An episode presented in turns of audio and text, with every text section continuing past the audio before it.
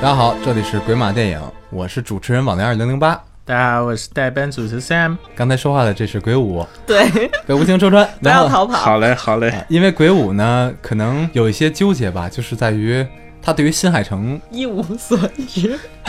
也不能这么 说，嗯也不能呃其这实么说，可以可以这么说嗯，我这期就是来混的，你知道，蹭嘴属于是。蹭蹭嘴。好，然后还有咱们这个一直这个鬼马的曾经的主持，也是咱们的老朋友那个马六。对，大家好，我是一直有新节目但永远都没有的马六。对，本来马六和霆锋是准备组织一档新节目的，嗯然后那呢，霆锋太忙自了，从对把把霆锋组织丢了， 因为咱们觉得之前就是说，观众朋友们老说 说说那个咱们节目更新有点慢，对吧？嗯然后可能在日期上面确实也有点问题，不是很准嗯时。我们是想的是半月一更的，嗯然后但是后来觉得可能这样还是有点慢，然后就让马六和那个。霆锋拆成一组，然后去组织一个新节目，对然后我跟鬼舞去做这种传统性的专题的，对，但是问题就在于此了， 我们的本意是好的，是想让就是我们的节目更新更快，结果反而发现出了一点点问题，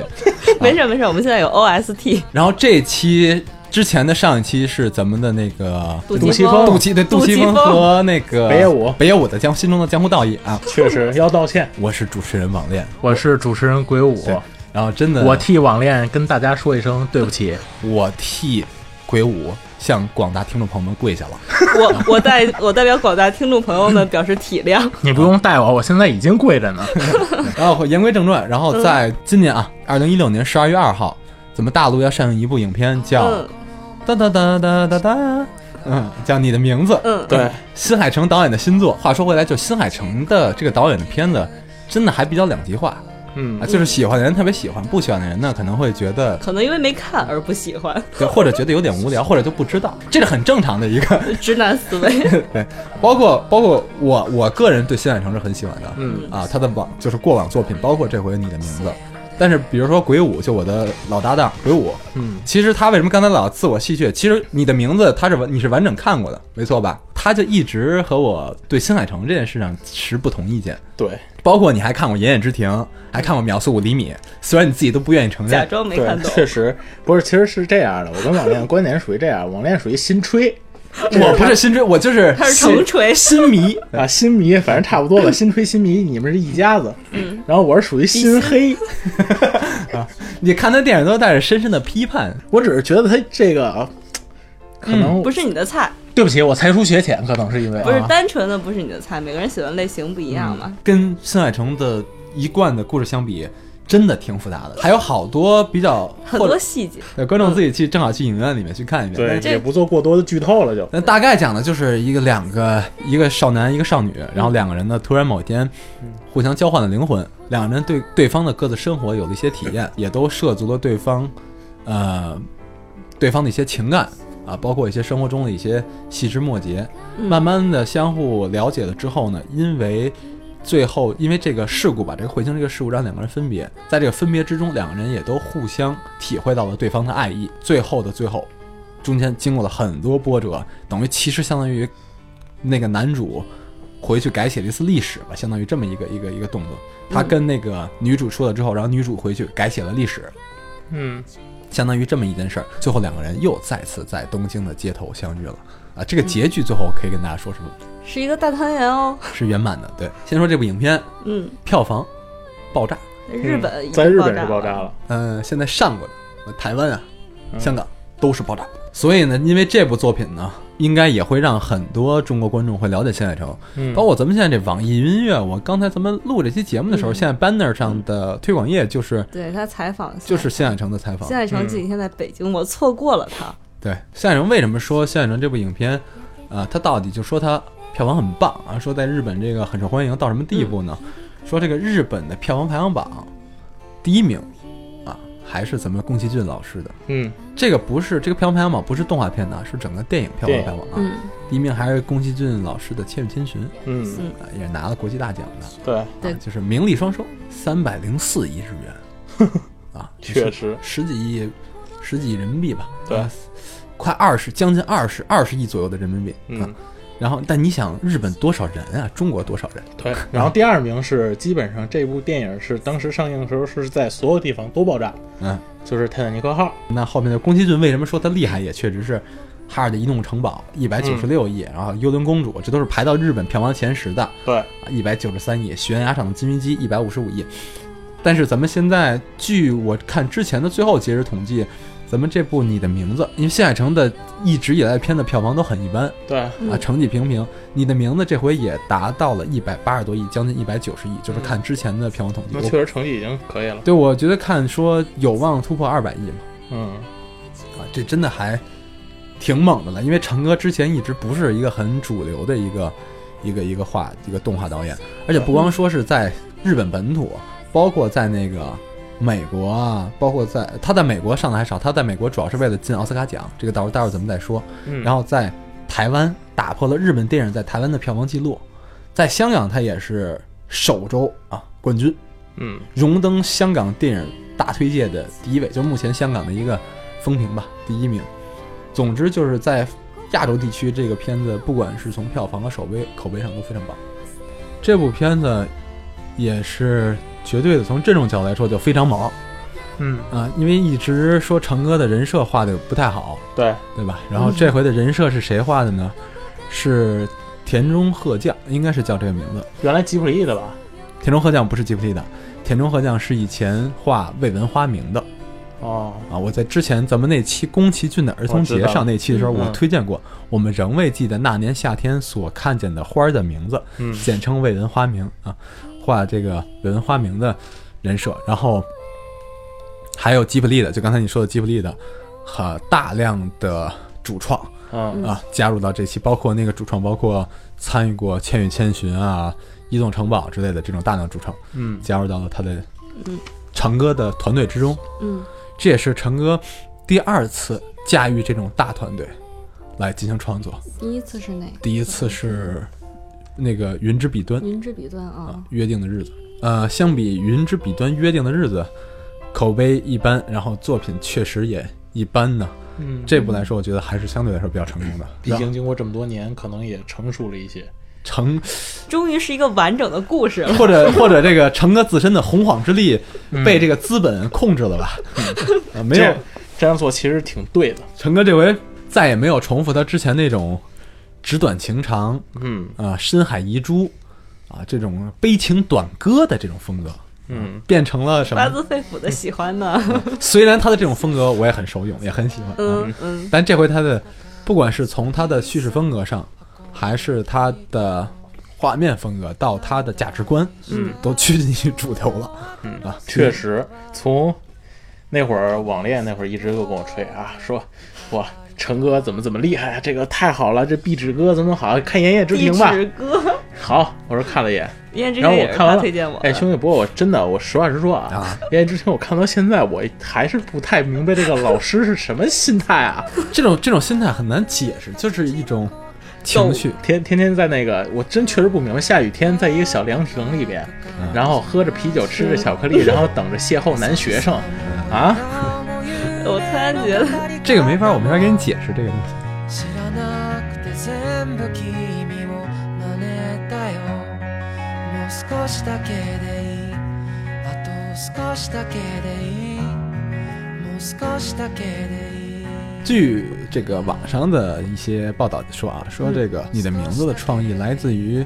日本的平安时期的六歌姬啊嗯之一的小野小町的一首诗，对，来读一下。叫《梦里相逢人不见，若知是梦何须醒？纵然梦里常幽会，怎比真如见一回？”受这个的启发，这个小野小町，日本李清照，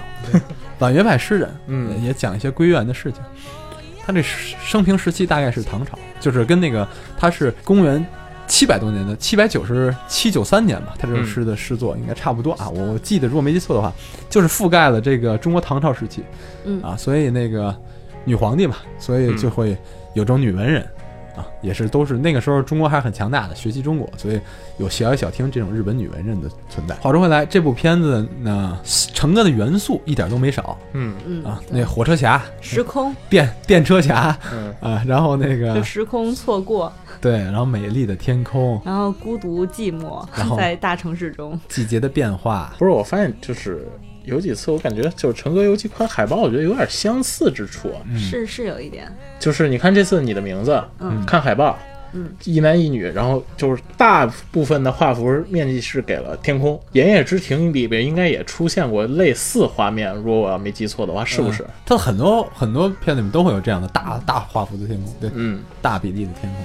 就是人在里面就站的比较小，他们感觉就像在仰望一样。就新海诚还是挺是挺擅长渲染那个氛围的。嗯，这个操，这这成哥这个氛围渲染，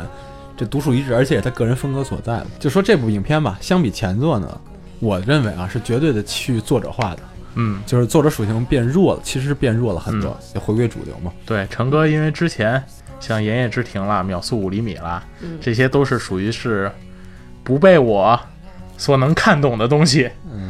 不是不是是你能看懂，但你无法理解，就是嗯你不能体会吧？或者再换句话说，你能你能理解，但是你又不能体会。不过你相比你的名字，确实比那些容易去理解一些。感受上的认同会对更多容一易些容易很多。因为它剧情更饱满了，不像之前一直在渲染氛围、渲染情绪。嗯对，但尽管是这样，也有很多，呃，甚至比《鬼舞》还激烈的，包括，因为它要在美国上映，啊，咱们也先说祝贺这个你的名字，还有那个中国的大那个七呃大圣归来，大圣归来嗯都入围了最新的这个奥斯八卡八十九届奥斯卡最佳都入围动画啊，都入围了奥斯卡最佳动画，嗯，啊要在本土上映，这是奥斯卡的规矩。对，没错。啊，然后他在奥斯卡上映期间呢，美国也有很多人对他的动画呢是表示肯定的，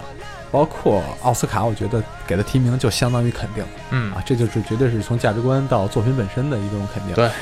但是也有美国，因为大家知道美国是一个科幻大国嗯啊嗯，，他们而且硬科幻的代表就是美国了 对，没错啊。所以也有一帮那个科幻派人士呢，或者科科幻派影视的从业者或者爱好者发烧友。说他们，说这个也成哥的片子是有大量 bug 的，嗯，客观来说呢，就是有挺多 bug 的、嗯啊，就是，但是但但这个跟别的别的他别的作品比，已经算 bug 很小的一个了。呃，对，跟他其他那些带有这种嗯科幻元素科幻类的比起来、但但其 b u 实 g 算少的。就是你说科幻这个 bug，我其实这块儿我我我虽然就是不太喜欢成哥的作品啊，嗯，但是这块儿我还是得为成哥说一句那也叫 成哥，啊，嗯我也得就网恋都尊称成哥，我也得在这儿规矩点儿，两个两个新吹在这儿，我也不能说什么嘛嗯立。对吧正的？对我这立正点儿嘛，成哥很嘛，好保持。嗯，就我也得确实得替他说一句，我觉得这个这个东西怎么说呢？就是美国观众他是因为就是看惯了那种硬科幻的东西，遵循什么物理的规则，嗯，空间物理，对空，间啊、物理啊，但是我觉得。我觉得所有人应该，我觉得看动画片的时候都不用那么认真吧。我觉得，因为对呀动画这个东西，比起就是咱们说就是真人实拍那种电影来说，它是就是本来就是想象力的延展是要去更丰富的。本来就一虚拟的世界。对，对，但是、嗯但也保不齐有较真儿的，比如说喜欢看诺兰那种。那诺兰人家都是带着 大学物理啊、空间的这种嗯，团队博士啊，来对给他做这种顾问的、这种，嗯所以你这比起来肯定没有人家严谨。但是成哥从来不在乎这种事儿啊，对。关键是人不在乎，就是你，就你觉得不严谨，成哥自己也知道，但是这不重要，只要有有我想说的情感在里面就可以了啊。像刚才鬼舞说，他那个海报上就这种大面积的天空，然后君的名字，嗯啊呃，句号，君的名字句号对，这个句号也很有细节，嗯，嗯，就是成哥的这种对细节的这种把控嘛。啊，我天哪！啊，我实在看不下去了，已经。我跟你说，这个天空，你说你在之前看见过，因为一点儿都不过分。你没看过他早期作品，你要看过早期作品就知道为什么了。飞行器、星空、云海，急促秩序的人流，质笔的高楼，穿梭的电车，掉落的粉笔屑，这都是成歌美学构成里面的元素。嗯啊然后呢，在这部影片之中呢，也都得到了体现。嗯啊嗯，这集大成嘛，这个是，对，也都得到体现。从我觉得，而且这回给了成哥的制作资金也非常多，多嗯对对所以这回从资本角度来说，应该是东宝做的。这动画这回嗯东、东东宝啊，日本大厂对啊，东宝是是那什什么，就就跟中，闪着光，东宝、啊 对对对，我记得那个，啊对，其实它本质上是提纯了这个成哥的美学嗯啊嗯，但是给了他一个和成哥之前不太一样的故事，嗯，并且对成哥在叙事上的节奏，我觉得应该是有要求的。而且这次我觉得它的整体的一个制作团队的水准，相比它之前是又上了一个台阶的，所以我说就是这次的作品就是跟以往的比，不一样，我觉得这个关系会很大。对，但是你这一派呢，是觉得呃，包括我也觉得这部片子回归主流，你的名字是嗯不错、很好的。但是另外也有一帮陈哥的粉嗯丝，而且我说的这些人不是少数人，对是对新海诚关注一直以来的这些人。就是新海诚史上最烂的一部电影。呃，倒也不是史上最烂，但是有有的是觉得这部不好啊、有的就那有人说这是他不好的片子，这也有人说这部片子不是觉得他们觉得特别好的片子。嗯豆瓣儿是九点零还是九点一？然后就就两个极端，一星和五星在在那儿刷很。多因为有很多喜欢成哥的人是从《星之声》开始追成哥的，嗯认为《星之声》是成哥最棒的作品。嗯为什么？因为《星之声》除了配乐之外，全部都是新海诚一个人做的，甚至导演、剪辑版的配音、男主角的配音都是成哥自己完成的。所以所以这个对于成哥而言，就是于一个导演而言，这肯定是个人意志最强的一步。明白我说这个意思吧？嗯因为你越大团队，你把控起来，因为人是一个不是工具啊，每个人都会有自己的想法和思维在里面。对所以那是不同人大量的优秀的人的结晶，然后产生出来的你的名字、嗯啊，这种这是大型团队的这种状态。对，像《星之声》是成哥自己一个人，完全都是他自己的意志。然后做出来的片子，我倒是觉得呢，相比起《星之声》来说，现在这部片子绝对的更主流，而且让我看起来、接受起来也会更容易啊，更容易。只不过说他之前的我，我特别喜欢的是《岩野之庭》和《秒速五厘米》啊，嗯那两个情情感我特别喜欢，但是我确实也特别清楚，它特别小众，能嗯接受的人就是很。很少的一部分人，很多人可能剧情，因为它没有什么剧情，所以不存在看不懂的问题，嗯就是纸短情长嘛，它就是没什么故事，但是它这个味道，它是留的是是这种余味，呃，它是嗯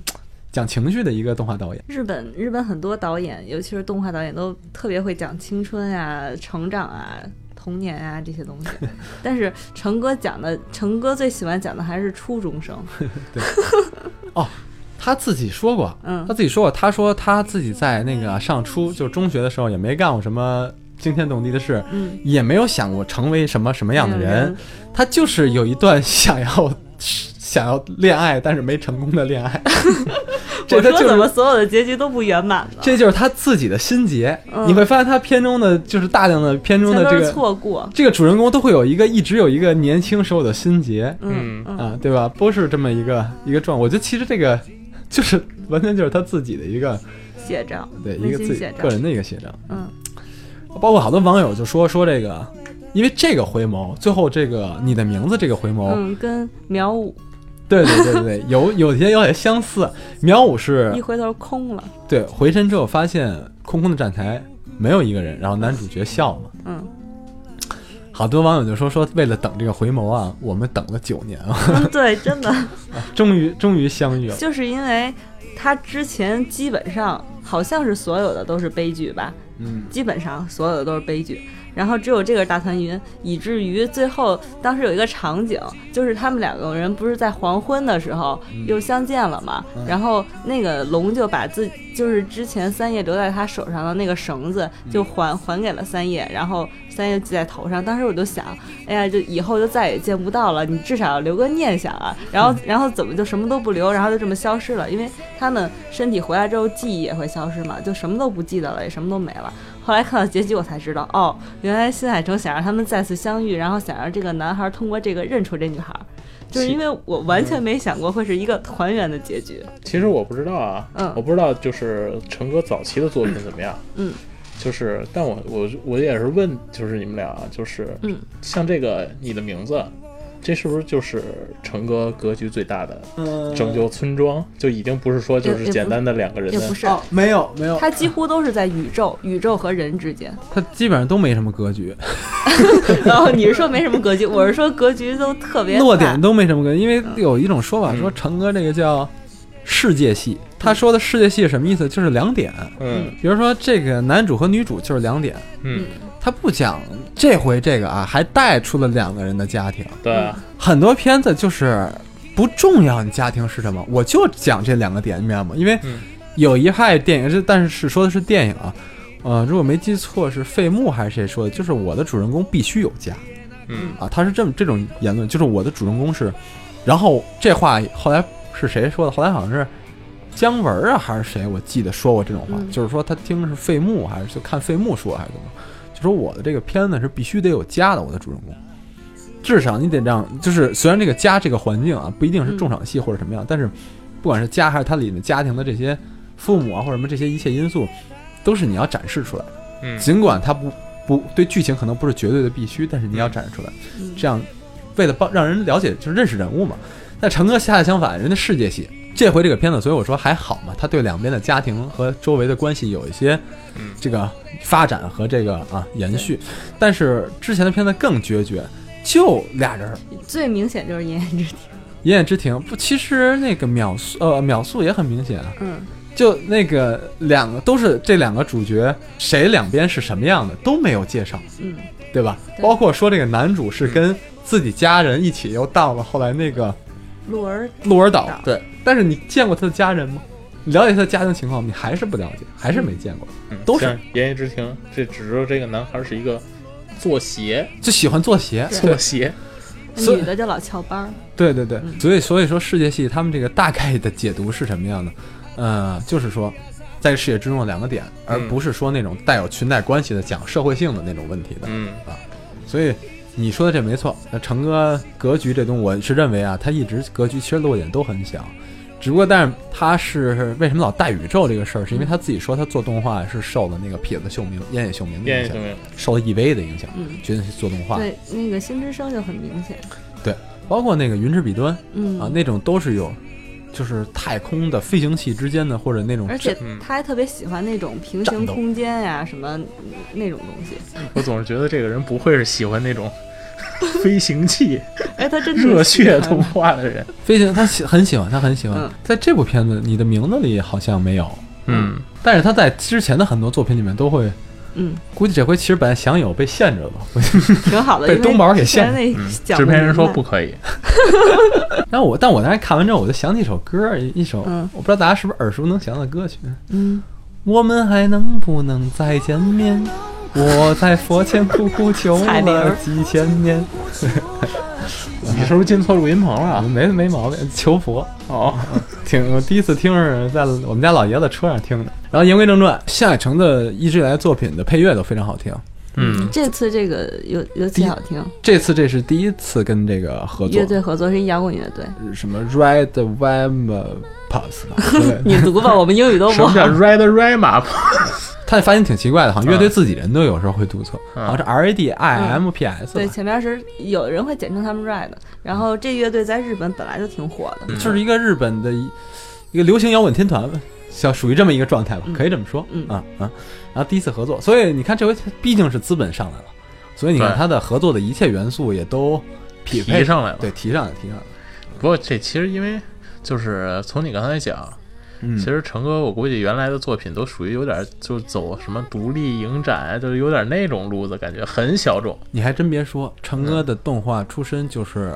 得了一个动画的一个可能一个赌一个奖吧，独立奖，对，这啊差不多的这么一个一个一个一个奖。然然后后这次东宝肯定不一样啊！这个东宝还是有点像正规军那种，就是玩阵仗那个对，这那这个东宝人好歹也是日本老厂牌了，属于玩阵仗的这个这个路子。对，不光这个乐队，我觉得那嗯还有个很新海诚的很他的片中的配乐都非常好听。嗯他早期的合作对象一直是天门，从新之声开始就是天门。对，如果没有天门，新之然后声然就后完好全是他自己一个人做的好片子。像嗯那会儿他还喜欢填词，直到《一夜之庭》，呃，如果没记错的话，那叫《百大府》吧，也非常好听。呃，看陈哥自己采访说，他最喜欢的就是《一夜之庭》的那个配乐了。嗯我也特别喜欢。我想现在应该此刻放的就是大家听到的就是《一夜之庭》的配乐。我就说我喜欢到什么程度啊？他那个嗯特别简单，有一支曲子的旋律特别简单，我还特别去找人学了一下。总之，我就想说，真的很很好听。嗯啊，就现在就是大家听到的这一首。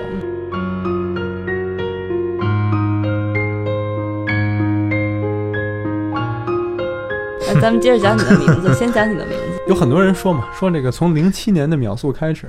就等成哥等了这么久啊，成哥终于拍了一部正常的电影。大家看得懂了吧？嗯，对，完整的、看得懂的，就说他之前片子为什么说不完整，说老会在理解上大家会有很多人会排斥或者会抵触什么的，因为他的手法可能是因为他的手法问题。嗯，一般电影讲都是起承转合嘛，对啊，就这种就是一个完整的格式。啊，起承起要什么平直，然后嗯承要啊什，么冲突啊，有有有什么结局啊，有什么过程啊，对对对对对啊，什么，不是，就是就是你说这起承转合是很对的，就是因为成哥就是，反正我看《言叶之庭》嗯，我没看出故事来，没故事人，家就是讲的就是是这那种氛围嘛，就是你这知道就是这俩人天天就在小亭子里唠个所嗑，所以他们两个人能相遇，能相知，但是他和你撑死了是相遇，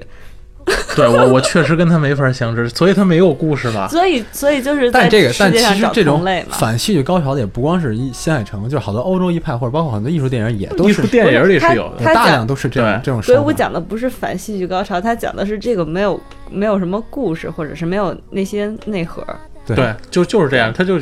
像欧洲，刚才网恋说，欧洲艺术片有很多一大部分是这样。你确实我，我原来看的时候，包括葛达尔这样的大师，我不知道他干嘛呢。就北欧原来就看那个假面，嗯叫那假面，应该你应该伯格看曼过对伯格曼，嗯假面。哦天哪，那个我看那个是说啥呢？可给我看晕了，那是真给我看晕了。伯格曼是李安的那个薪水吧？嗯，那个伯格曼真是给我假面，反正是真给我是看晕李了。安的启蒙。我觉得这个鬼舞是这种这种，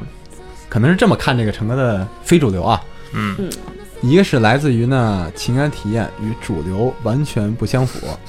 造成的是像鬼舞这种观众内心啊充满情绪，嗯，就是你是这样，我觉我我觉得你可能是充满了情绪，但是没有感情感，你们俩就是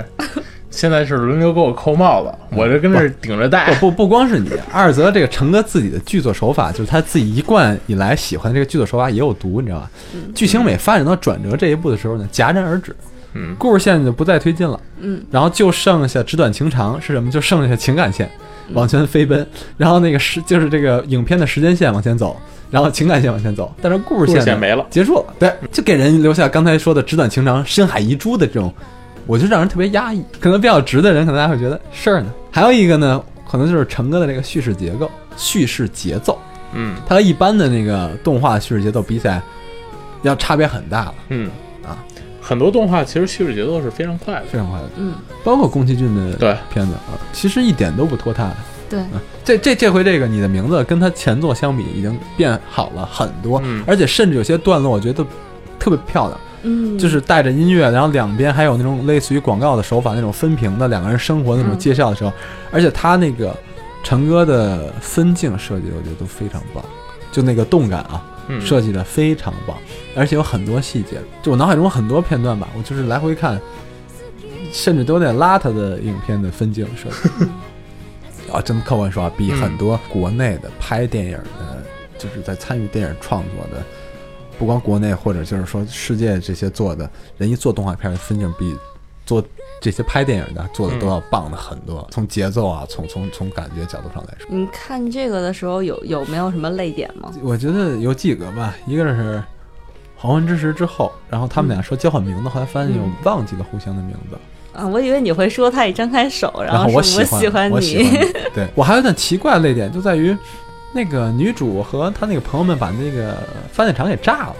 嗯，我那段让我觉得挺让 我感觉挺热血的，好像让我感觉看就是有青春的影子那种感觉，反正让我感觉挺热血。但我觉得这段好像不是很主流的泪点。然后还有就是结尾，对我好像在哪里见过，我也是。然后两个人异口同声的说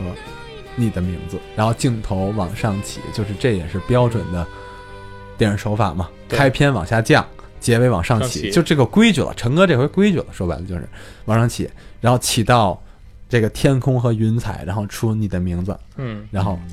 哒哒哒哒哒哒哒哒，哎，我也其实也就是想想也是，腾哥自己也毕竟还是要生活，他不能老拍《言叶之庭》啊。我是我我这里边泪点最大的一个就是三叶自己去东京找龙的时候，嗯就他坐上车的时候是是是那种心，其实看到他去找他，我就已经特别想哭，因为因为我就是已经知道结局是那时候龙根本不认识他嘛，去找他，然后在车上就是走的路上一直在想他会认识我吗？我会打扰他他生活吗？然后他看到我会是什么感觉？然后直到见到之后发现那个人不认识他，就泪点特别严重。陈哥自己的话说，说他这部作品做的其实还倾注了挺多心血的。嗯他他这么说，他说每次制作新作品的时候，他都要想，这必须是一部此刻他自己做不出来的作品，就说白了这逼自己嘛。嗯然后但是又想呢，这部作品呢，如今我肯定得做出来。 从这个一方面要跟自己说我要做一个突破自己的东西，另外一方面要说突破自己的东西我要把它完成，我要把它做出来。嗯然后他他说他这部影片把他这个十几年的创作经历还有感受的东西，他说都放在了这部作品之中。其实我觉得，就是每个创作对每个创作者而言，就是他刚开始创作的时候，那时候其实是最难的时候，嗯，但是也是就是最有力量去坚持的时候。很多作品为什么就是后来做毁了？它不是刚开始做毁了，它是做着做着做毁了。嗯，你发现就是你原来那股劲儿慢慢泄了，靡不时有，显克有终，你一泄了，然后就完了。不忘初心还是嗯，很重要的嘛。对，陈坤好像自己也说过，我看他采访里面忘了那个片段也说过，他也特别喜欢这种从一而终的情感。所以本质上，你不觉得他自己也是这样一个人吗？确实挺言行，包括作品相对来说比较一致的一个。嗯，陈哥挺猛的，之前我就咱们咱们说了他的《你的名字》，这回是票房上一百亿日元，相当于六点多亿人民币，现在快两百亿，也十几亿人民币了。陈哥就是。嗯说白了，人是一做动画片的，但是已经比你很多拍真人电影导演从票房就是角商度业确片实儿什么这的，上面都牛太多了，而且他本身技术人也在那儿，真的没毛病。嗯你想，他能够赚十几亿，在日本这个国家赚十几亿票房人民币的票，十几亿人民币的票房啊，日本大众对于他的接受不和是认可对，就是手艺肯定是在的，只不过而就且是而且从价值观角度，从这个从影片的主旨角度，也是嗯大众的认可的结果，对肯定是这样的。只不过之前他的作品就是是不被就是现在的主流商业市场去接受的。但从这部作品开始，我相信陈哥一定越来越主流了。一嗯，定原因，因为他背后的资本各方面的条件各到方面位了，开始成熟了，成熟了。对，然后他把之前自己的影片中的，就虽然他之前表达的东西比较晦涩，有的时候甚至有些显得有点矫情，但是呢，如果新海诚拍的片子是这样，你换一个人处理的，一定我觉得或者很很大可能都没有成哥处理的好。嗯，他能够把这种矫情、这种这么小的情绪放大，然后并且让你看起来，我看起来还比较受用。可能有人觉得比较造作吧，比较做作，但我就觉得很受用，我就还挺喜欢的。所以我说，他是有一种处理情感戏的能力的，嗯把这种细腻的、把这种情绪放大也好，然后延伸，然后拿出来来跟别人说，嗯啊不是你处理就是情感戏的手法，其实很多的时候是，这其实都是很个人化、很作者化的东西。嗯。就每个人处理这种戏的情感戏的时候的处理手法是不一样的。所以我觉得，其实很多人内心都会有一些隐藏的感情，比如说会某件事儿特别感动啊，对某件事儿会会特别冷血啊。嗯但但只有像一些编剧啊、导演呀、什么作家这种，他会把这些东西就是展示给大家、暴露给大家，这真的是一个挺不容易的事儿。比如说新海诚是一个男性导演，但他就是心中有这种情节，然后他也会刻画，他也不管会不会有人觉得我一大男人这么矫情。不是因为创作你本身就是很主观的东西，这不是咱们这么说，呃，岩井俊二就这么评价过新海诚，嗯啊，新海诚描绘的世界仿佛是日本年轻人内心风景的真实写照，科学的进步，对未来的不安，对往事的怀念，沉浸于漫画和动画作品中的主人公呢的世界呢，俊男美女的爱情的故事之中，对这些虚构的情节产生同感和共鸣，仿佛身临其境其实你刚才说的岩井俊二，啊。他们俩有时候我觉得处理情感方面是有些类似的。我我接着就会说，因为他自己坦诚过，他的很多手法的影响就是受了岩井俊二的影响。嗯啊，我接着把他这段评价说完，然后回头审视现实，看着镜中的自己，不禁会发问：这家伙是谁？在城市里被孤立、紧闭的心，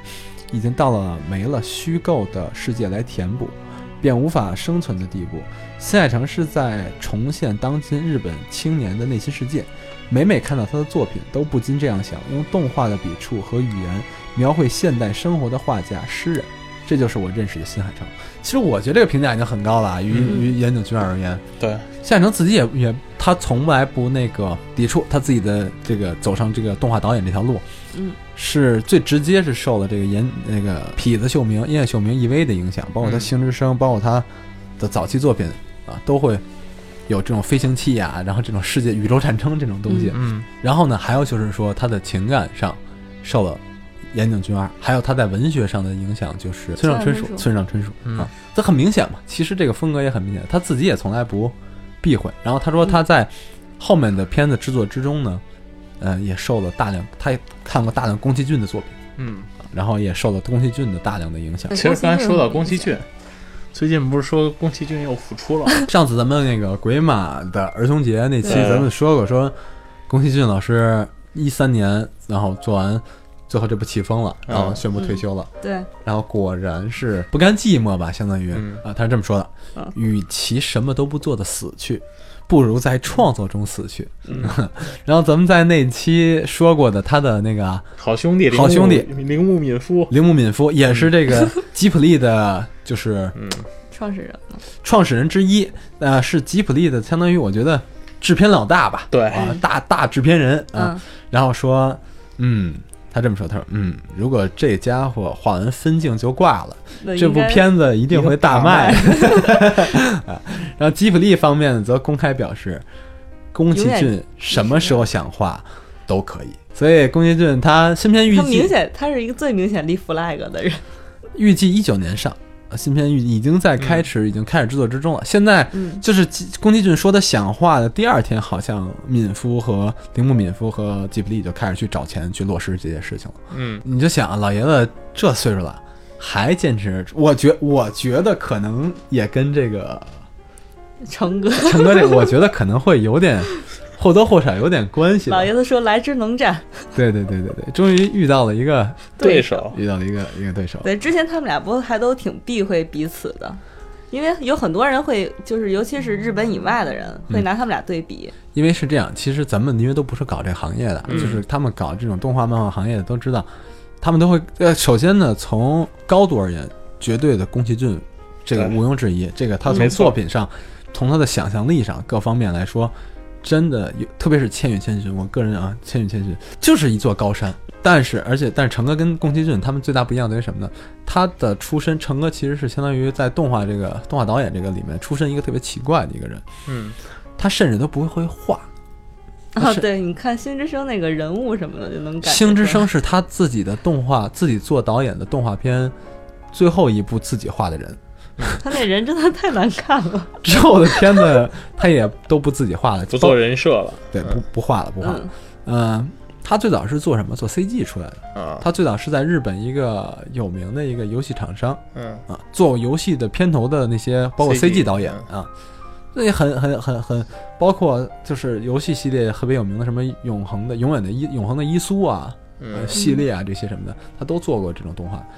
然后后来他就自自己做了一个关于猫的一个短片，我看过，但是记不太清了，没有什么情节。获奖了之后呢，然后辞职，憋了七个月，一点儿一点儿做出来这个《星之声》嗯，啊，就就开始了他的动画导演之路。然后因为他这个《星之声》这部短片做的成功。然后他就有机会得到了一个做长片的机会，嗯《云之彼端，约约定的之所》地方，对，嗯约定之所》。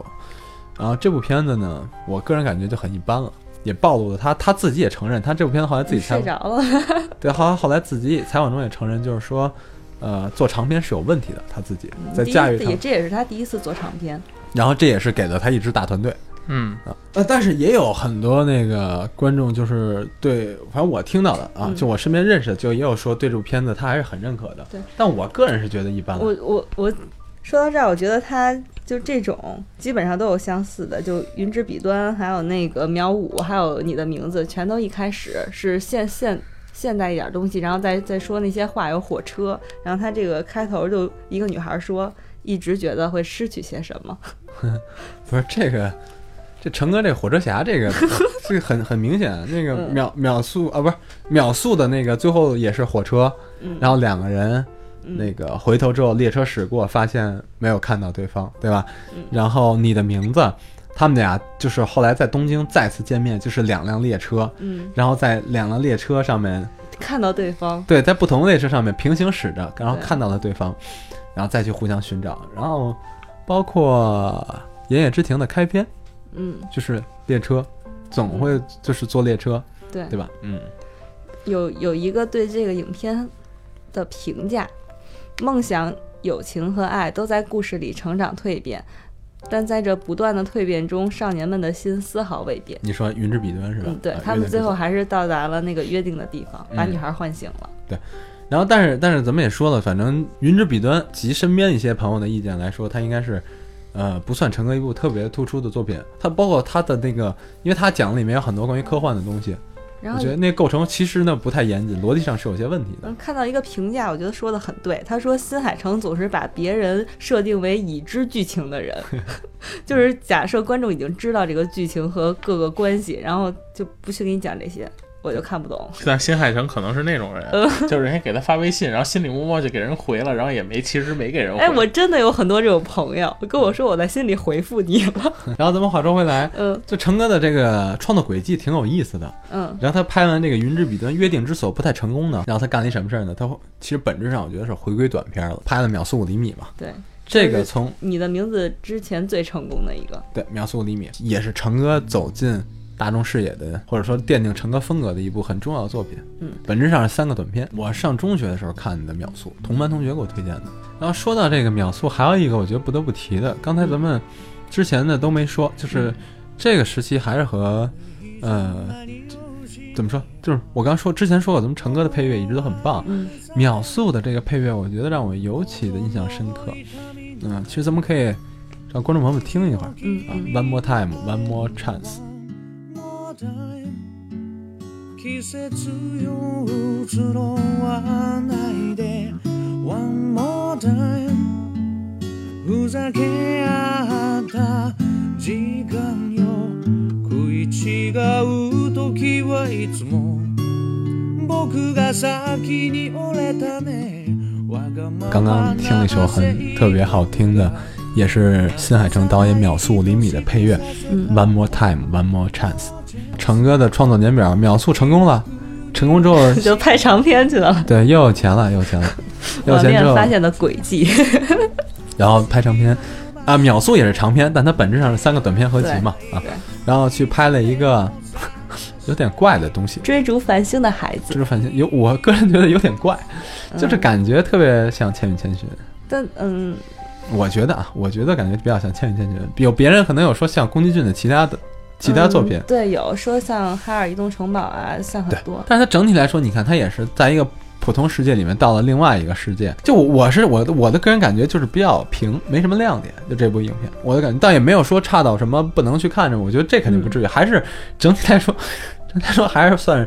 啊，真的还还不错的动画，他自己也知道这不太成功，可能风评上各方面的也不太成功，嗯、然后大哥又回归短片了，就开始我们刚说了好久的《言叶之《庭言叶》。之庭》，用他自己的话说，他觉得《言叶之庭是》这个是在拍你的名字之前，他觉得《言叶之庭》是自己做的最完整的，嗯啊，最完整的。那《言叶之庭》已经是一个突破了，就是他对于自己之前，就是那些特别悲伤的结局啊，已经是一悲伤突破。因为在结尾的时候，两个人终于鼓起勇气，第一次开口。嗯，拥抱。嗯，对， 然后，其实成哥到现在为止也做了没有做过太多的嗯片子、啊。对，《言叶之庭》的之前咱们说，《言叶之庭》音乐也特别好听。成哥除了说做电影之外，然后还做他之前最早不是做过游戏嘛，做嗯游戏的 CG 啊，游戏导演。啊，成哥还做过大量的广告，TVCM 啊，就是电视广告。其实聊了成哥这么多，嗯，呃，发现成哥永远的意向其实也，呃，或者说比较个人化的吧。我觉得无非就是爱和距离。对，啊还有寂寞那些，呃，对，那是情绪上的。嗯我觉得要说主题上的，真的就是爱和距对离。，爱和就是最大，我觉得是最大的距离，因为它是时空的距离。爱与距离是成哥新海诚作品永远的主题。然后成哥倾向于开放式的结局，哪儿开放式呀、明明之前都很忧伤，好不好？之前的都没有给出绝对的结果，包括到最后的时候都没有给出定性的结果来。嗯，也是，反正说了这么多吧，这回成哥成哥的这部作品《你的名字》终于从，我觉得也是对于他自己而言也是迈出挺大一步，从一个一直以来说他的情绪比较比较小众。比较小众，嗯对，然后作品也是受众也比较窄，然嗯后这么一个动画导演，然后现在呢逐渐进入主流，并且被大众所认可。啊，他的这回这个票房成绩真的也是不得不聊的一部现象级影片。嗯，不知道中国票房会到多少？我觉得中国票房应该也不会差，因为这部一个很适合青春真的，是正值青春的这少男很少女们看起很适合来，青春的场景看。而且本质上，它作为一部女女生的，就是女生电影，就是作为一部女生动画也好，作为一部爱情片也好，嗯都没有什么问题的啊。对，也很适合成年人看。而且最关键的是，结局是圆满的，也不是那种师生恋啊，或者那种、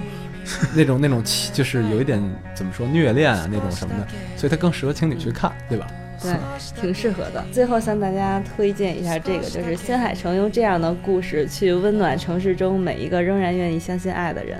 希望大家都能一起去看，能感受温暖，好的让这个冬天不再这么冷。 ，OK，咱们这期节目也就到这里了，感谢马六，嗯，我会常来的。谢谢。鬼马电影，专注电影一百年。拉钩上吊不许变，姐姐快来约我们游，同时感谢新银互联对本栏目的大力支持，咱们下期再见。再见。再见。